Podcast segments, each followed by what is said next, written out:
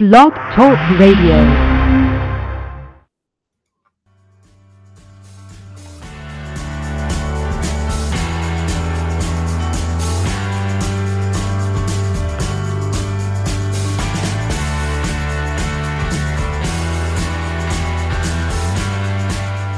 Welcome to the Natural Running Network.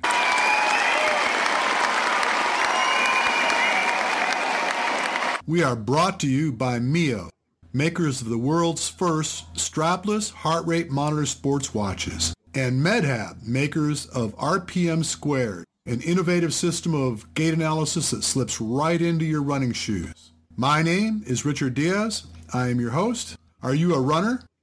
Do you love to get out and challenge yourself? Running your first marathon or maybe caught the bug of obstacle racing?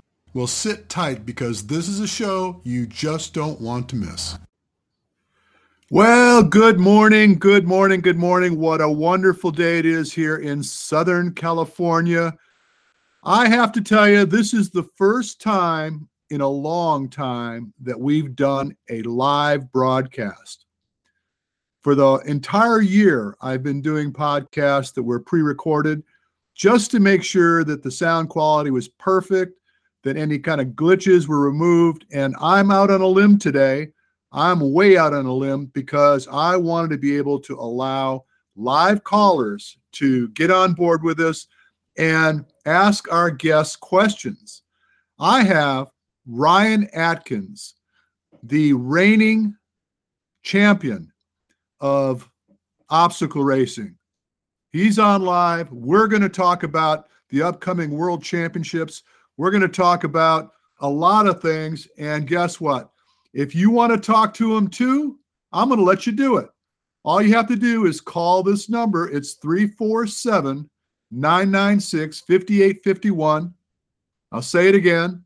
Call 347 996 5851 and we will allow you the opportunity to speak directly with Ryan Atkins and ask your burning questions and or make comments. And with no further ado, let me see if I can get a live mic on Ryan. Hey Ryan, there, how going? are you, brother? I'm good, I'm man. good. How are you? Good, good. Uh, a little bit tired, but uh, pretty awesome. I was assuming that you were going to have to sleep in after that little event you did yesterday. yeah, a little bit of extra sleep was uh, definitely required. Wow, that was rough. Yeah, yeah, it was an awesome, awesome day out. So uh, super excited about that, and yeah, just taking it easy today, I guess. So I got to ask you, do you do this type of thing so that you can just intimidate the people you plan on racing, or do you do it because you feel like it's necessary to prepare for your races? Uh, no, well, I do it kind of for two reasons. One is I love doing that kind of stuff. I love kind of challenging myself, and I guess that's why a lot of people do obstacle races in general. It's like they like to see how far they can push themselves, and they like to kind of break off the biggest challenge they can find. And um, the other facet is, uh, I think it's just great training, and it's the easiest way to totally smash yourself is uh, big mountain miles. Yeah, well, I guess that'll do it. So you had like a nine hours worth, nine hours worth of running, fifty some odd kilometers, a Yeah. whole bunch of vertical climb. Yeah, yeah, it ended up being about uh, almost sixteen thousand feet of uh, ascent yesterday. Wow. a big day. Yeah, yeah. So how you feeling aside from being tired from yesterday? Pretty good actually. The body, uh, the body held up really well. I did the same run last summer, a bit earlier in the summer, and um, my hips were a shot after that one last year. But uh, today, you know, just a little bit of uh, pain in the Achilles, and um, other than that, I feel pretty great. Wow. So I got to tell you, I've been talking to lots of folks, and you know, I'm sitting out here like a voyeur, and I'm speculating, and I'm trying to like conclude who's going to be the man and who's going to do this or do that. And um, your name comes up a lot. I mean, a lot of times people would say, "Well, this World Championships for Spartan, this is going to be a lock for Ryan." And I, I don't know. Do you feel like that? Do you feel pretty spunky about that? Well, I don't think anything's ever a lock. Um, I mean, I think I was right there last year in the runnings, and then uh, I kind of just missed it. But I mean, myself, John, or Cody all could have uh, could have won that day. We were all in striking position, and so um, I don't know. My training this year has just been such to put myself uh, back in that position, and maybe even um, in a better position in order to kind of get to that point this year. So I, I don't know. It's going well, and I feel feel good and confident. But until that day, you you never really know.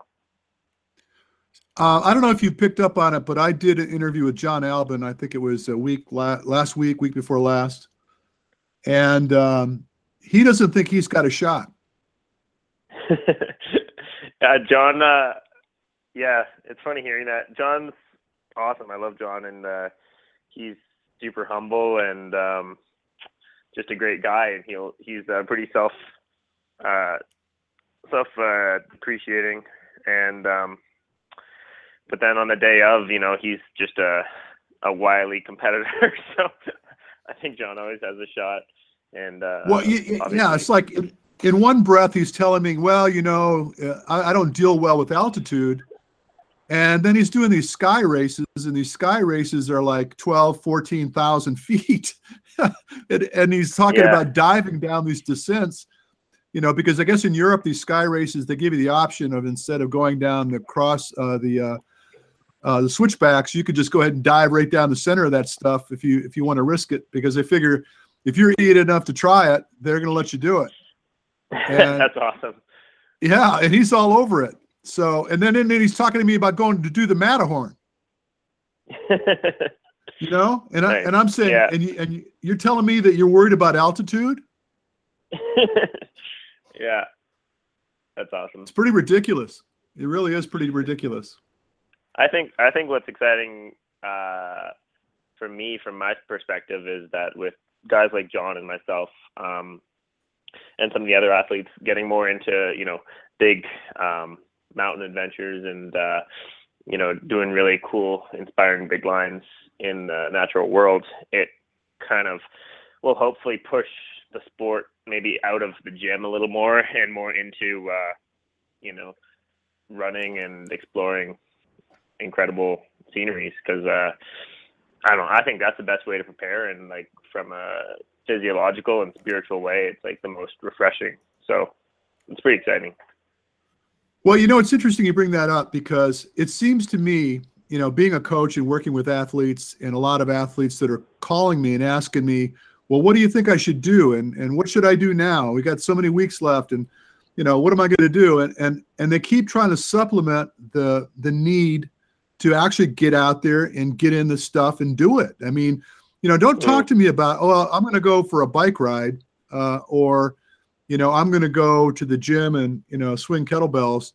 I'm thinking, get your ass out in the in the in the woods, man, and climb a hill. Yeah. Go go find a hill. You know. Yeah, yeah, totally. And it seems like they just anything they can do to avoid having to really get out there and and feel it, um, they seem to want to try to do. And and I don't know, I just can't.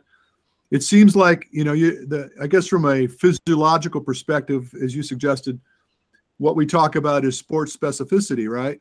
If mm-hmm. if you're going to have to be challenged by trail, you better go find yourself some trail, right? Yeah, yeah, I mean, I'm a I'm a huge believer in specificity, and um, I think I think some guys like I know Hobie and uh, Matt Novakovic, for example, they do a ton of their training and mileage on like incline trainers and treadmills, and to me, it's like okay, not, not, we're not racing up uh, incline trainers, we're racing up you know rugged hills and down them. So from an injury pre- prevention perspective, I guess it makes sense doing what they're doing. But from a specificity perspective, uh, I'd much rather be out on real trails. Well, I would imagine that part of the reason why they would do that is convenience. You know, with a lot of these guys, uh, their jobs are demanding, and they're they're just trying to get the work in whenever they can, and being able to, you know, work it out at home is kind of what they might feel like they have to do. Yeah, yeah, I can see that too. So you know, I had this crazy idea um, about a treadmill.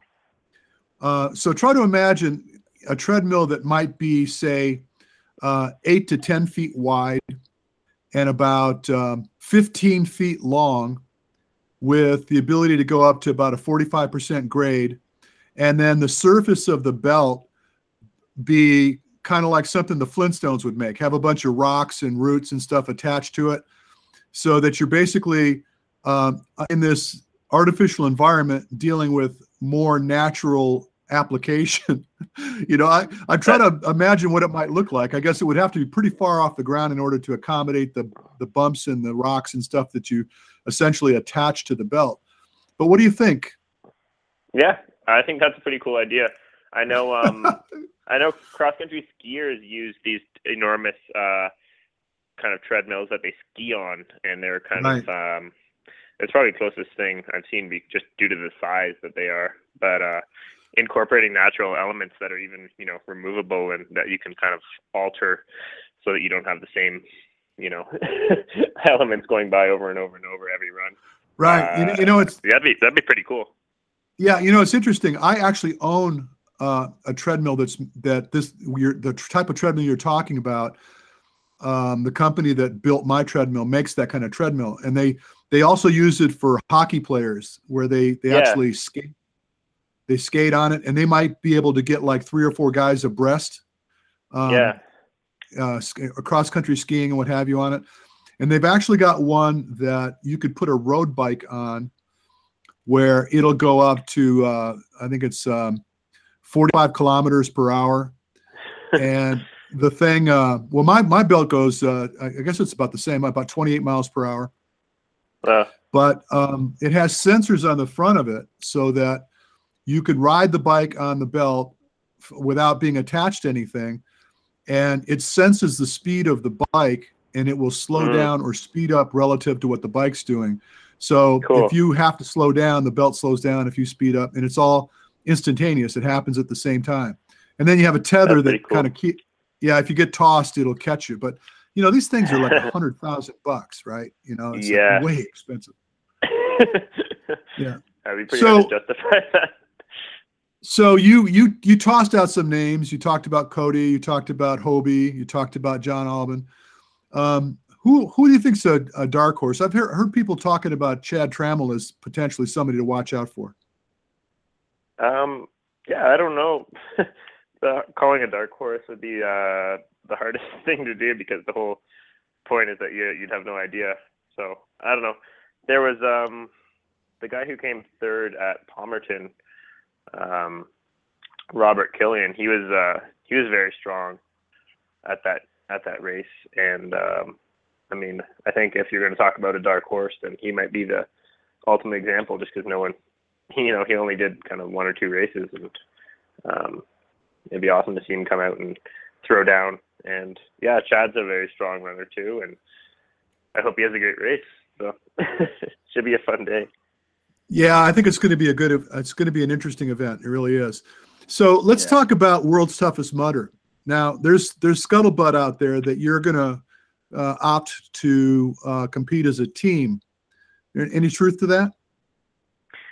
Yeah, yeah. There's definitely some truth to that. I think. Uh, I, I, I mean, I love the event and I love going out and um, punishing myself there. But uh, I think it'd just be so much fun doing it as a team, and with a hundred thousand dollar, hundred mile incentive, I think it's the obvious choice. So I'm in the process of putting together a, a pretty solid team, and I don't think we're quite ready to announce the all the team members, but um, suffice to say that it would be a pretty strong team, and I think we'd hold a very good chance of hitting that hundred mile mark. Okay, so I'm going to try to dig it out of you. I understand Jon Albon's pro- probably one of the guys. yeah, he's one of the guys. Okay, so that's two. We got two left. So you got some people on the fence about it, or you just don't want to share? Um, I just don't want to share. I think we're going to make make an announcement when it's uh, you know totally locked down, and All right. kind of maybe try okay. to hype hype it up a little bit. But um, yeah, okay, I can live with that. It's a solid team. I can live with that. And so, um, last year's team winner, um, Hunter and his gang, um, I think they turned in about 85 miles. and they're suggesting. I know I had conversation with Hunter, Hunter about it, and he felt pretty pretty strongly that his team has a pretty good shot this time around too, because uh, everybody on his team is a better athlete than they were last year. So now, what I'm concerned about is obviously enough. You're only as good as your last man in this event. Correct. So yeah. when you consider that the best team last year turned in 85, uh, 15 miles more, that's a lot of work, right? It's at three a more laps. yeah. Yeah. Three more laps. Yeah, um, I think like my my thought on the whole kind of event and kind of simplifying it as much as I can is that it all comes down to who has like the biggest engine, really. Um, because basically at the 24-hour event, everyone's going to be operating, you know, at probably 60%, and you can't really if you go too hard, you're just going to break down. So whoever has the highest, you know, the highest VO2 max and the biggest engine and who can sit at who's you know 60% is the highest they're going to be the ones who just turn out the most miles. And that's um i think that's holds true as long as you don't get injured and as long as you know your your don't your running mechanics don't fall apart halfway through the race or anything like that. So um there's a lot of little things to screw up but that's the overarching uh overarching thought behind it from my perspective Yeah, I would agree with you. I think that it comes down to um, a pacing strategy that's a winning formula, and Mhm. I think there's there's a lot of consideration for the care um, of the body while you're you're going through this as well, because running 100 miles with a wetsuit, and I'm sure you know better than anyone in the world, is no picnic, right? Yeah. yeah, exactly. I mean, I can imagine just just ju- getting chafed and trying to run with that stupid thing on. Uh, it just must be a nightmare. yeah, yeah, it's uh, it's not ideal, that's for sure. But um, It's not I mean, ideal. it does have it does have its advantages too. Because uh, whenever you're doing any of the crawls or something, it's like a having a big protective layer over your entire body. So that's kind of nice. Oh yeah, and then you get to wash it off about uh, what twenty five times in that in that lake. yeah, per lap. So what what's that like anyway? I'm just really curious. I've seen the video clips. I've not been out there, and incidentally, I hope to be there this year. I want to, you know, we've talked about Cool. maybe me coming coming out and offering a little support. Um, but what's it like to jump into that water so many times and having to get across? How, how far is that lake you got to cross? Um, well, there's there was a few different course crossings last year. I think per lap we were probably in the water four times, four or five times, and um, each swim was maybe only 50 yards, 25, 50 yards, something like that. But um, one of the times was the big cliff jump, which kind of kicks your butt every time you do it. it's just like a huge. Well, that's what I, I thought you had to do it. I thought you had to do it every lap. Yeah, so you had to do during all the daytime laps. They made us go off the cliff jump, but then they shut it down at night for safety. So, Ah. uh, but then there's other swims too that you're kind of in and out, in and out. So uh, yeah, it's pretty uh, it's pretty unique in that respect. Lots of lots of repetition and lots of kind of transitioning from swim to run to obstacle to swim to run. Man, you know, I had a conversation with Nickademus Hollon um, day before yesterday. Talking about putting together a. Um, uh, we're going to co-present a trail running clinic. I'm going to let him do all the Cool. technical stuff, and I'm going to, you know, help people with uh, general mechanics. But um, you know, he's talking about doing a team as well. And as you know, he suffered dearly uh, last year in that he hmm he opted out of wearing a wetsuit and it it got the better of him about 60 miles deep. Yeah, yeah, that'd be rough. So, so that's pretty much out, out of the question. You, you, you pretty much got to wear a wetsuit to do this thing, right? Um, yeah. I mean, it gets cold enough in that climate at night that you're you're pretty much you'd be screwed if you didn't have a wetsuit on, or at least some sort of way of keeping yourself warm through repeated immersions, because you're just not producing enough body heat to counteract all the um, all the times you get wet. So in the normal OCR, you're you're you're burning so hot that dipping in and out of water, you know, it doesn't really affect you, but you're you're going at a much lower pace at World's Toughest Mudder, so I think that's why you need the wetsuit. I see. So, are you planning on doing the um, OCR championships too? Yeah, yeah, I'll be doing the OCR championships.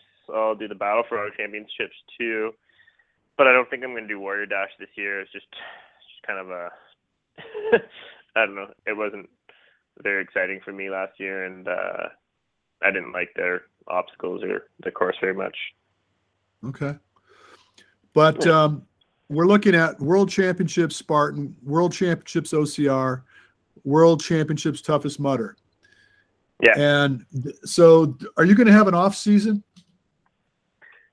yeah, that'd be nice. Um, probably, uh, probably December, January, February will be uh, off season, I guess, for me. And so, off season for me, for you, for you, excuse me, for you means that you're going to be doing a lot of cross country skiing and and playing in the mountains like that, right? Yeah, that's the plan. Yeah. Yeah, I love the I love the snow and winter and stuff, so it'll be good. Listen, I want to give another shout out to people. I had a bunch of people saying they were going to call in, and I don't know, they got cold feet. I think something about actually getting live on a microphone scares people, but I just want to remind people that are listening that if they want to call in, they got any burning questions for Ryan, the number to call is 347 996 5851. Don't be a scaredy cat. Call, ask the questions.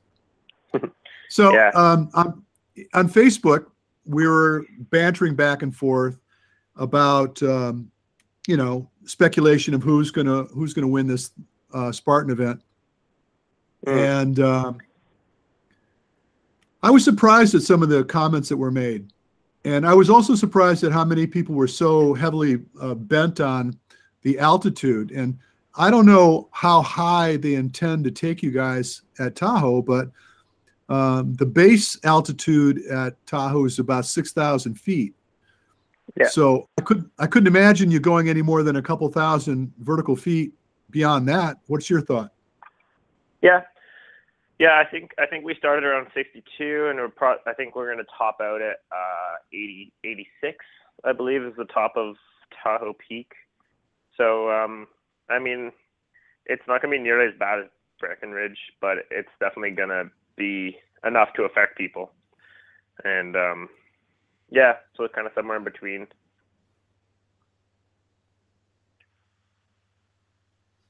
Ryan? Hello. Oh, hey. Oh, I'm sorry, I lost you.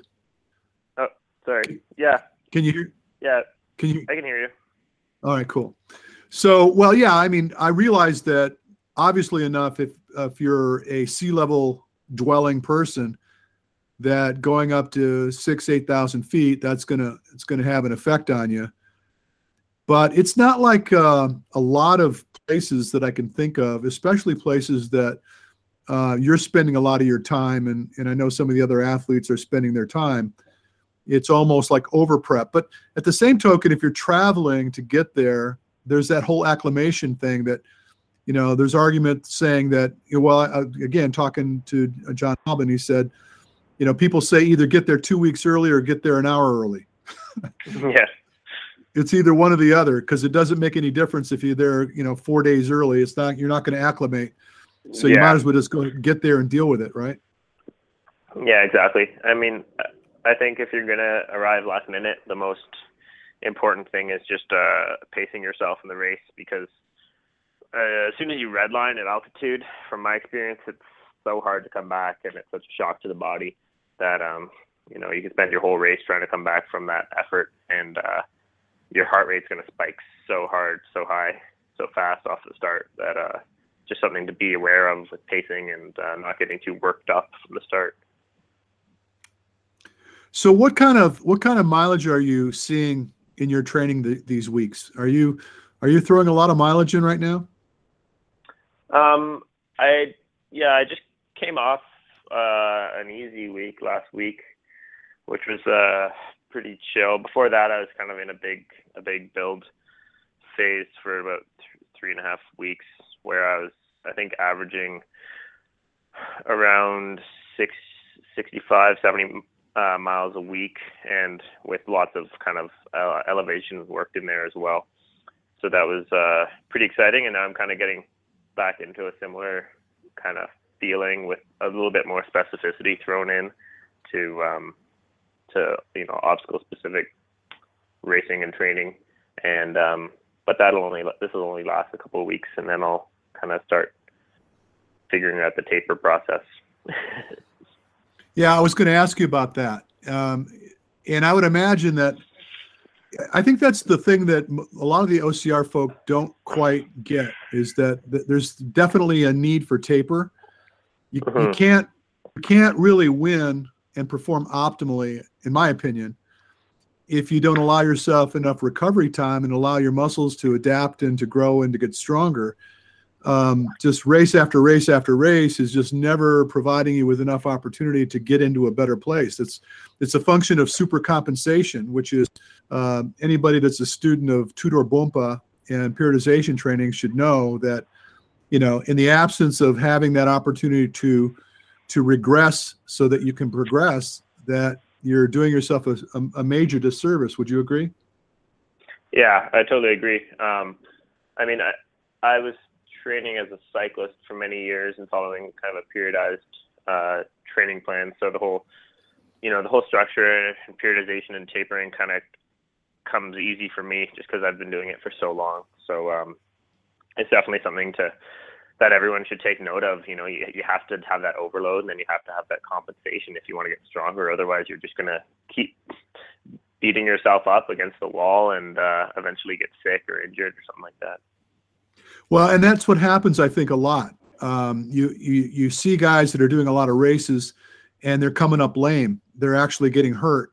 And I think that they, they don't necessarily attribute the injuries to the fact that their bodies have just taken been taken to the limit and they're, they're just not getting a chance to recover and then that sets them up for these injuries and then what they try to do is work through the injuries and maybe you know they, they say well instead of it being an a race i'm going to cause it to be like a c race and i'm going to just try to push through and uh, yeah. i had a conversation with a fella just yesterday where he's been injured and he's been having some trouble with his hip flexors and um, his hips been bothering him and you know, he's been planning on coming to see me so that I can help him. He tells me he's got three races he's got, got coming up, and he'll come see me after that. and I'm like, well, dude, I said, why don't you come see me first, and then yeah. we'll talk about the race. You know? Yeah. Then make uh, a plan. Just, man, and I think that the the nature of this sport so far, because it's such virgin territory from a training perspective. And I've had this conversation with a lot of um, people I respect, professionals in the industry from a coaching perspective. Is it's such virgin territory that there's no there's no standard blueprint where you could look at it and go, well, here's what historically these guys have done in their approach and the times they've tapered and the times they've they've uh, you know they've they've pulled out and and and allowed themselves chances to recover and uh, there's really no blueprint. So what happens is everybody's just throwing themselves out there and they chase each other and they just like yeah. and that's why one of my putting comments to you was about whether the work you're doing is more kind of intimidation factor or whether you just you know because I, I mean from a personal perspective i could tell you back in the early 80s when i was putting on triathlon events i would call athletes up and I'm not gonna I'm not gonna name names because I don't want to throw any, anybody under the bus. But let's let's just say that um, top five guys in the world, and a lot of them with the name Scott involved. and and I would I would say, hey, so dude, are you coming to the race? And uh, you know, I don't know. Hey, I heard so and so's been out in the desert doing four or five hundred miles worth of uh, cycling a week and throwing down hundred miles of and so what they would do is they'd go out and try to do more than the other guy was doing, right? Yeah. And it's almost like you goad the guy into beating himself to death before the race. You know? That's funny. Yeah. I mean, uh, from a from a perspective of training volume and um, you know loads and stuff, it's it's really hard for you know a lot of people and because basically you come out and you get really into the sport like especially you know OCR. It's so much fun and it's you know such a great community and this and that. So everybody gets really into it, and then you know you can keep training and training and pushing yourself from you know essentially may I won't say off the couch, but a, a low training volume perspective into um, maybe what they're doing now, and then that can last for you know six, eight months, maybe even close to a year of just seeing these these gains and these improvements and this and that, and they're just like, oh yeah, it's so great, you know, I'm getting so strong. But I find typically, you know, that six months to a year period is typically when um, someone's body's just gonna give up, and then uh, you know, no matter what they're they they see everyone else doing these volumes and these workouts, but because they haven't built up to it or they haven't um, they haven't been training for you know 10, 12 years, they've been specifically training for maybe only six or eight months. That that's when they collapse. Right. Well, I agree with you. I think that what happens is a lot of guys, as you suggest, they they look at what the what the winners are doing and they assume that that's the recipe that they need to follow and then without the the um, the physical preparation, the tenacity and the development of the body that's yeah. uh, adequate to take on these loads, they're they're it's a recipe for disaster. And yeah. and then you add to that what what I see, and obviously what my wheelhouse is, and the the life I lead is that I see a lot of people that are getting injured, and um, a lot of it it's just like this the old adage of the the straw that breaks the camel's back you get to this place where you just finally have put enough on yourself that your body can't take it and then you go down. And yeah. you know there there may not have been anything really in particular that was working them but bad mechanics is like the pea under the the, the mattress kind of thing you know? Yeah. Eventually that little thing that you were doing wrong starts to manifest into a big problem over time and yeah, exactly. the volume the volume it was is what bears it out you just kind of finally get to a place where it just takes you out so yeah. i think that the the the, the lack of um, i don't want to say this uh, because i'm afraid people take it wrong but i'm going to say it anyway um, the lack of intellect and intellect meaning that you just don't have enough experience in the field to really understand what you can or cannot get away with is what is a problem. And then, yeah. And then the other end of it is trying to supplement the actual work you should be doing with some other thing in order to duck the work you should be doing is obviously a problem. You know? yeah. yeah. Absolutely. Yeah. So like, I mean, I, I look again, looking it back to uh, triathlon, uh, doing an event that's an ocean swim and spending your entire training time in a pool because you fear the ocean, then it comes time that you need to race and you jump in the ocean, you're in a lot of trouble, right? Hmm. I mean, you yeah. end up facing currents and you're you're dealing with uh, ch- just the chop and uh, there's just the so many things. Yeah. Oh yeah, yeah, yeah, yeah. I mean, my the last race I did was was uh, last year, and it was about a mile swim in the ocean. But the, there was a hurricane that came up from Mexico about a week before, so the wa- the the currents were just gnarly. I, mean, I was planning on getting out of the water in about 24 minutes, 25 minutes. I got out of the water in 44 minutes. Um, wow. And and there's just no way to prepare for that. And, and if I had spent all the time in a pool and not had experience in the ocean, I just would have been really, really in a bad place. Uh, lucky, luckily, I got out of the water alive. I, I think yeah, they pulled a, they pulled 180 people out of the water in that race because of because of the currents. Jeez. Yeah. Yeah, it's frightening. So, so are yeah, you going um, to go ahead? This brings me to a, a question I wanted to ask you. um, I know you like you obviously the bulk of your work and your experience, or a large part of it, is to do with running mechanics and um, you know proper form and all this. But I was I had this thought yesterday when I was running about um, just you know in obstacle racing and you know big mountain running and trail running events.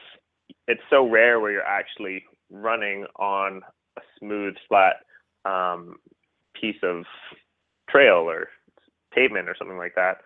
And I was, you know, it's it's easy to kind of focus in on form when you're running on something like that, but I guess my question is, have you done any uh, work or any kind of given much thought to different running mechanics and how they um, kind of manifest themselves on different types of terrain, i.e., you know, if you're running on downhill on certain grades, what's the ideal what's the ideal foot strike based on speed and I realize, you know, it's always a pendulum and you always want to be kind of not braking too, force too much, but when you're going down 30% grades, you know, you have to be braking somewhat and when you're going up really steep stuff, there's just such a variety of positions that you have to put your body in to conquer these terrains and just kind of what your thoughts are on that and how it well that's uh, interesting yeah it's yeah. interesting you bring that up because as i suggested a little earlier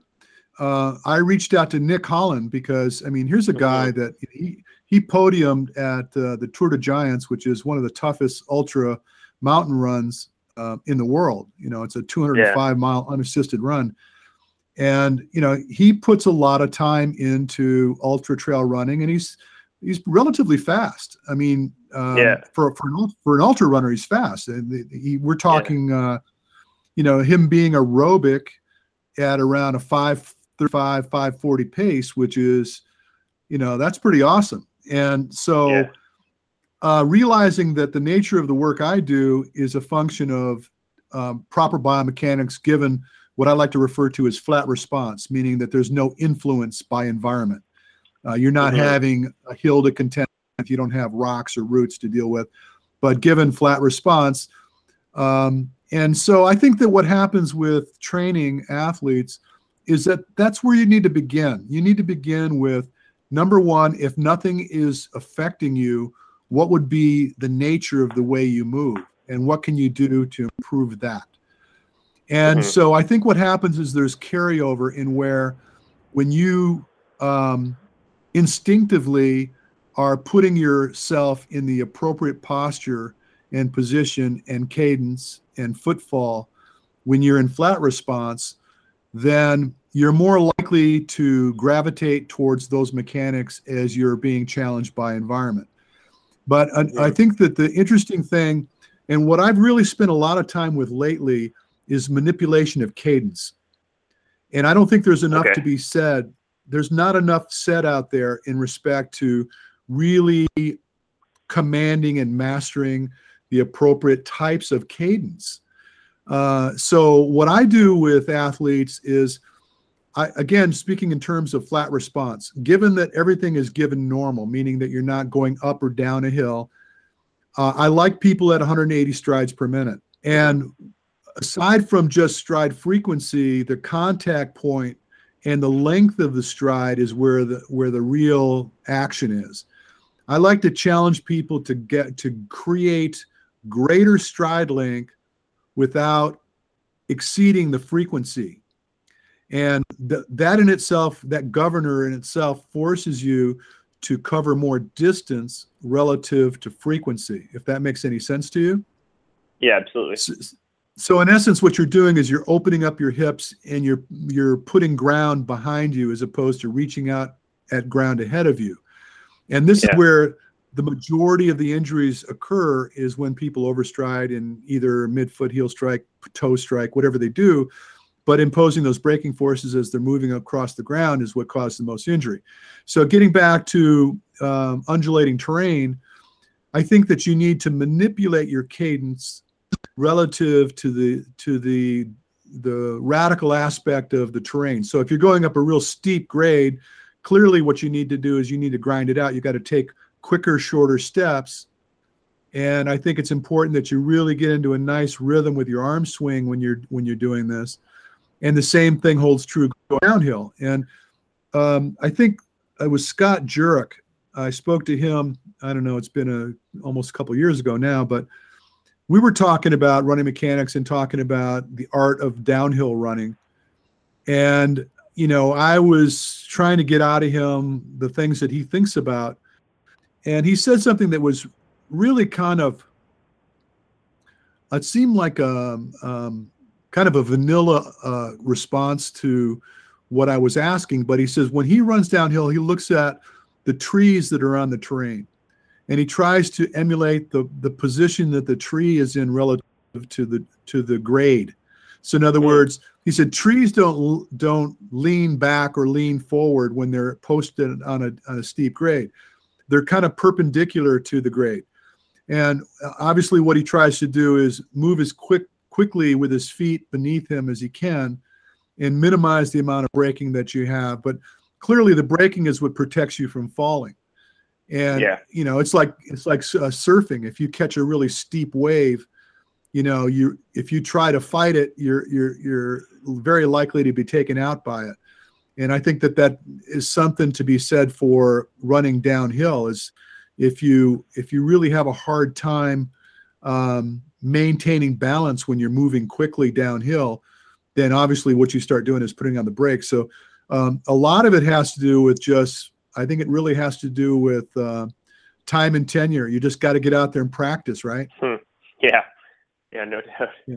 That's huge. Well, that's what we have planned. We're we're actually looking to do it on the twentieth, and uh, we may not be able to do it because there's a lot of people committed to other things on that day, and my other weekends are kind of fried. But what we did is we picked an area that's uh, very accessible, but has some steep, craggy terrain um, that we could do repeats on. And so what we could do is observe people as they approach the the uphill and downhill, and even work with them while they're running on the flat terrain, but you know over natural surfaces as opposed to unnatural surfaces, and just kind of work with them on you know uh, um, minimizing the amount of mistakes that they make while they're moving and the kind of things they should gravitate towards. But it's it's a science. I mean, it's it's it's really, uh, in my opinion, it's a very technical sport when you're talking about moving effectively and quickly over these um, you know these treacherous terrains, right?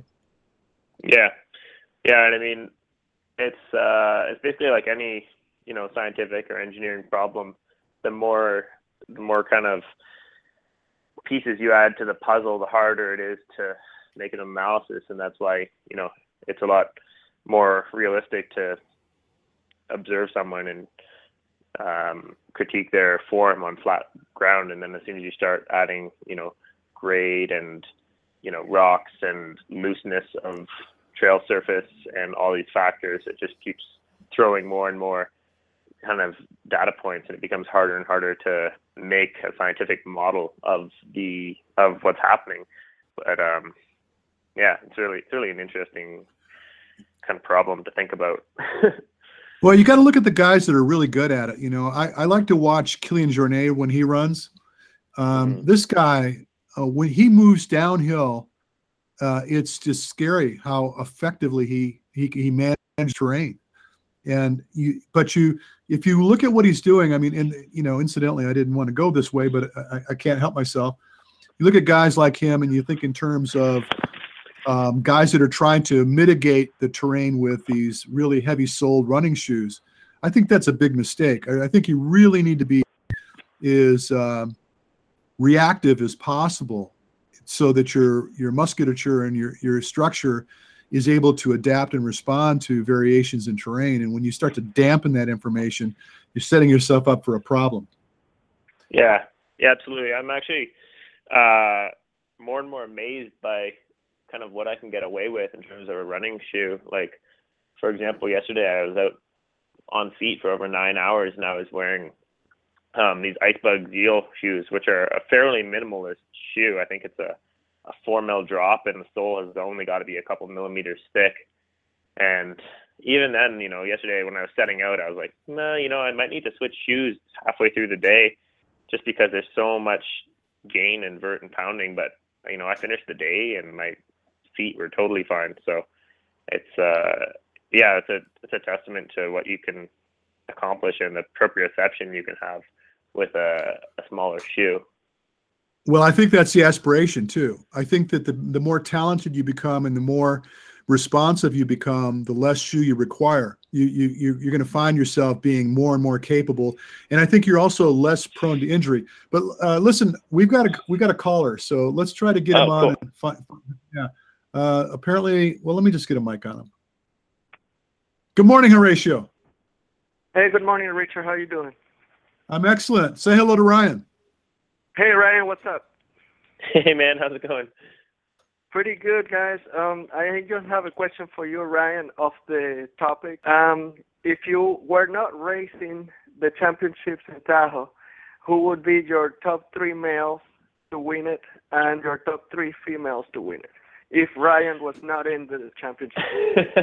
okay, if I was not in the championships, uh, I think, and I mean, a lot can happen kind of on the day, but um, I, I really think that Cody and uh, or I think I think Jon would win. He's just uh-huh. so such a strong runner, and he's got this amazing, amazingly durable upper body strength with uh, given his size that I think is just a, a killer combination. I think I think Cody Moat would probably finish second, and then as far as uh, third place, I think I might tip my hat to Brakken, and he's made a Brakken Kraker. He's made some huge gains this year in terms of his, uh, you know, his ascending and descending, and I know he moved out to Colorado, and um, so he'll he'll be all acclimated and stuff. So I think he would be my number three pick.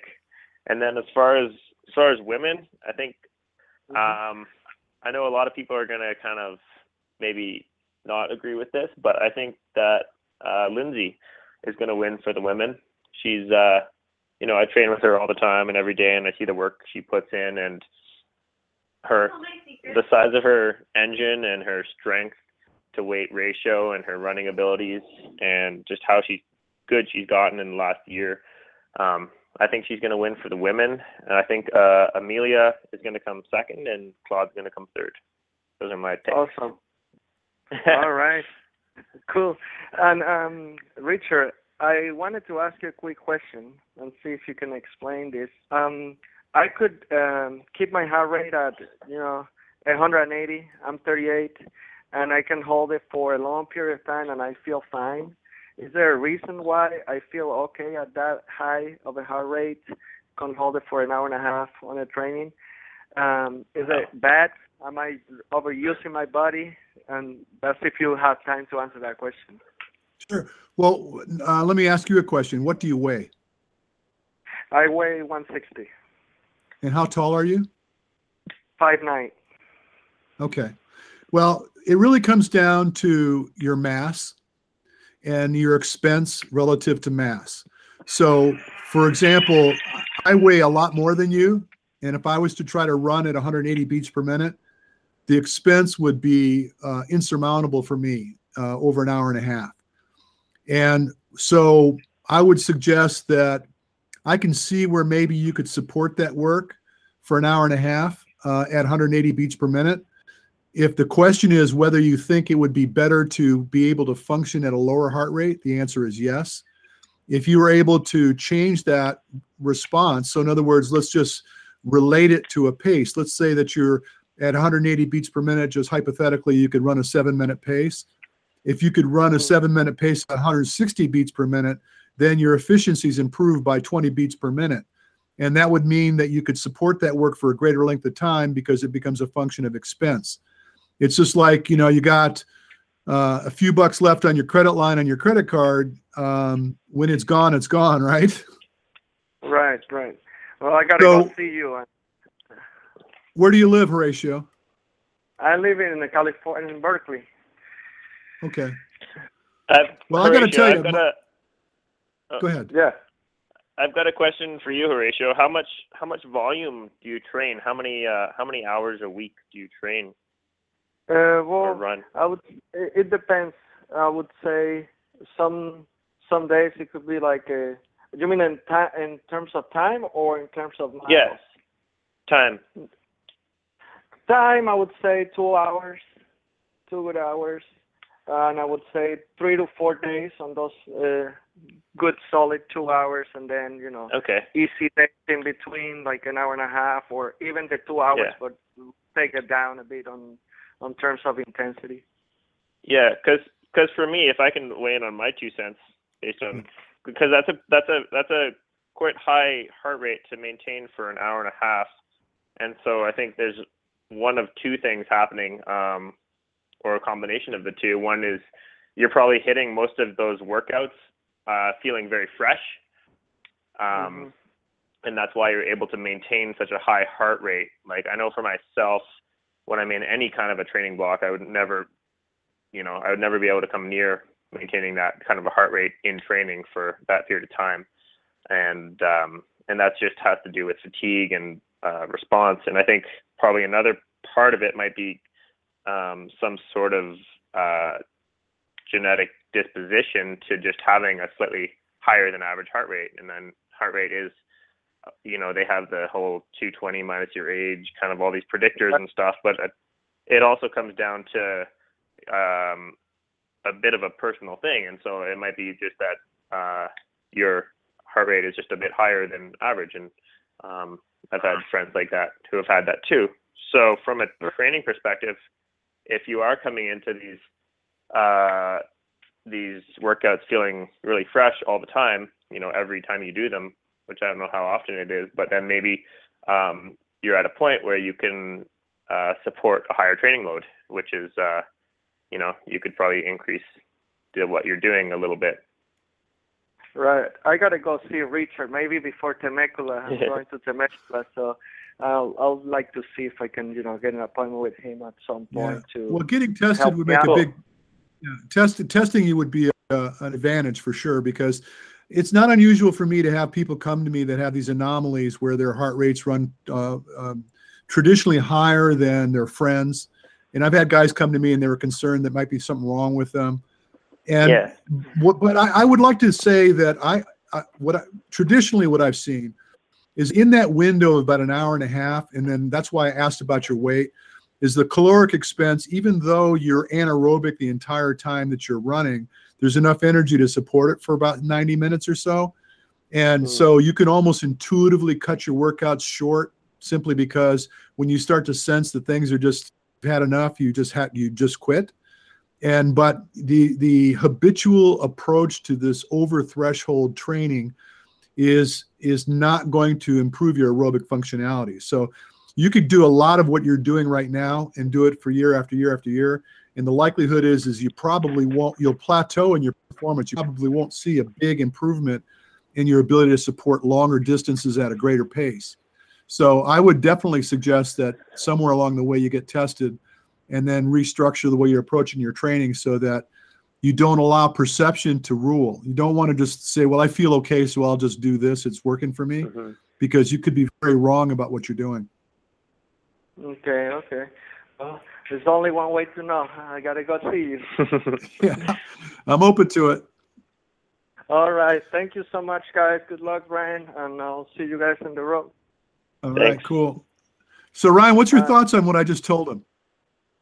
Yeah, yeah, that makes uh, that makes sense as well. I mean, um, I think based on uh, like a caloric burn, then yeah, if he's if he's anaerobic for an hour and a half, that's uh, that's a big effort. And yeah, I think what he would need to do is, you know, maybe have those still have those thresholds or you know high threshold workouts incorporated into his plan, but also um, focus on you know aerobic training and um, training at a, a lower intensity for longer and kind of mixing in those different modalities into his training at uh, lower heart rates. And I'm also just, yeah. and I mean, I, I think it is definitely a, a, heart rate anomaly situation like you were talking about. But um, I would just be afraid of, you know, overdoing it with those kinds of workouts too often. Yeah, well, yeah, yeah. And I, again, I I know guys that, that finally they come to see me because they're they're so perplexed by it, and because so many people will comment on them, especially if they're paying attention to their heart rate but you know there's there's always always this fear that slowing down will make you slower and mm. that's that's where a lot of people get stuck when i always when i prescribe exercise that is you know far lower of intensity than people perceive their ability to to be successful with is i guess the term um, yeah the ones that requiesce the ones that finally wrap their head around it and try it and, and just trust it I find that those are the people that generally succeed and they start to really notice a big difference. But as you suggested, it's not a function of staying aerobic all the time. You, you have to put in mm-hmm. the high intensity work. But then, yeah. you know, i you know, we were talking at great length about uh, form And I think that that's the thing that a lot of people don't have wrapped. They don't get that whole, you know, when they go to gear, when they go to speed, they everything just goes out the window. Their cadence goes way, way up. They overstride, they heel strike, they smack the ground wrong, and and just the entire cost. Of, I mean, the the the wheels are starting to fall off the bus as they start to hmm. get close to the finish line, and yeah. they're not they're not really focused on becoming impervious to these errors and there's not as much investment in running mechanics as is necessary i think so obviously yeah. enough you'd expect me to say that but um, that's been that's been my observation having done what i do for so long yeah yeah and i mean some people just like you said some people just have hearts that beat faster i mean it's a it's a function of you know beats per minute and stroke volume. So if you have a, a smaller stroke volume, then your heart will beat faster mm-hmm. to compensate to get the same uh, absolutely uh, same fluid flow. You know, I uh, I I do tests VO2 testing for ESPN Sports Science on occasion. And um, a couple episodes back, I did a test on DaMarcus Beasley, who is a um, a professional soccer player. He's on the U.S. team. He's been to the World Cup four times. And I tested this guy, and I had him running at about a 11 miles per hour with a little bit of a grade, and his heart rate was rolling at about um, oh I don't know 170 180 beats per minute, and he was burning about 50% of the energy was coming from fat, which is bizarre. At that high of a heart rate, incidentally, he was probably, uh, if I recall correctly, he was about a 145 pounds, five nine, something like that. But I mean, when he was at 165, 170 beats per minute, he was 66.5% fat utilization, which in essence means that he could do that all day long. Yeah. Yeah. I've, whenever I've been tested, that's kind of what I've, uh, I've found as well. My fat utilization is like really high up to like a very high intensity. And then the other thing that I found when I was testing for cycling uh, a few years ago was that like my lactate production was just extremely low, or I guess the buffering was just so good up to um, you know above above anaerobic threshold. I would be producing. I think the maximum lactate I ever got to was you know around 2.6 millimoles, and I would be you know completely at threshold or way above threshold, and I would they'd, they'd be picking my finger and they'd be going, "Oh, you're still at 1.4 or 1.5," and I'd be like, "Well, I can't push much harder," and they'd just be like, "Well, you're like not." you're not ready. and you know other guys would get up to 12 or 15 or something like that so that's crazy just kind of weird anomalies like that that are kind of funky i guess and that's why you're kicking people's butt yeah maybe that's why well, look, Ryan, um, I I really appreciate talking to you, and I really, um, you know, I've been saying it all along. I, I picked you to win. Uh, Jon Albon gave me a bit of a scare. I think you're right. I said in the absence of you winning this World Championships, I think. Um, but I, we're going to find out soon. And when you get out this yeah. way, you know, open invitation, man. Come see me. Let's play. All right. Yeah, sounds good. All right, yeah, man. Thanks, thanks a lot. Me on. It's good talking. Hey, it's always a pleasure, my friend. All right. Well, friends, it's time to bring another show to a close. Be sure and tune in to us next week. We've got a lot of great content in store for you. I want you to tell your friends to check us out. You can always find us on Facebook. Simply go search the Natural Running Network, drop us a message. I'd love to learn more about you and the things you do. And until then, you have an amazing day.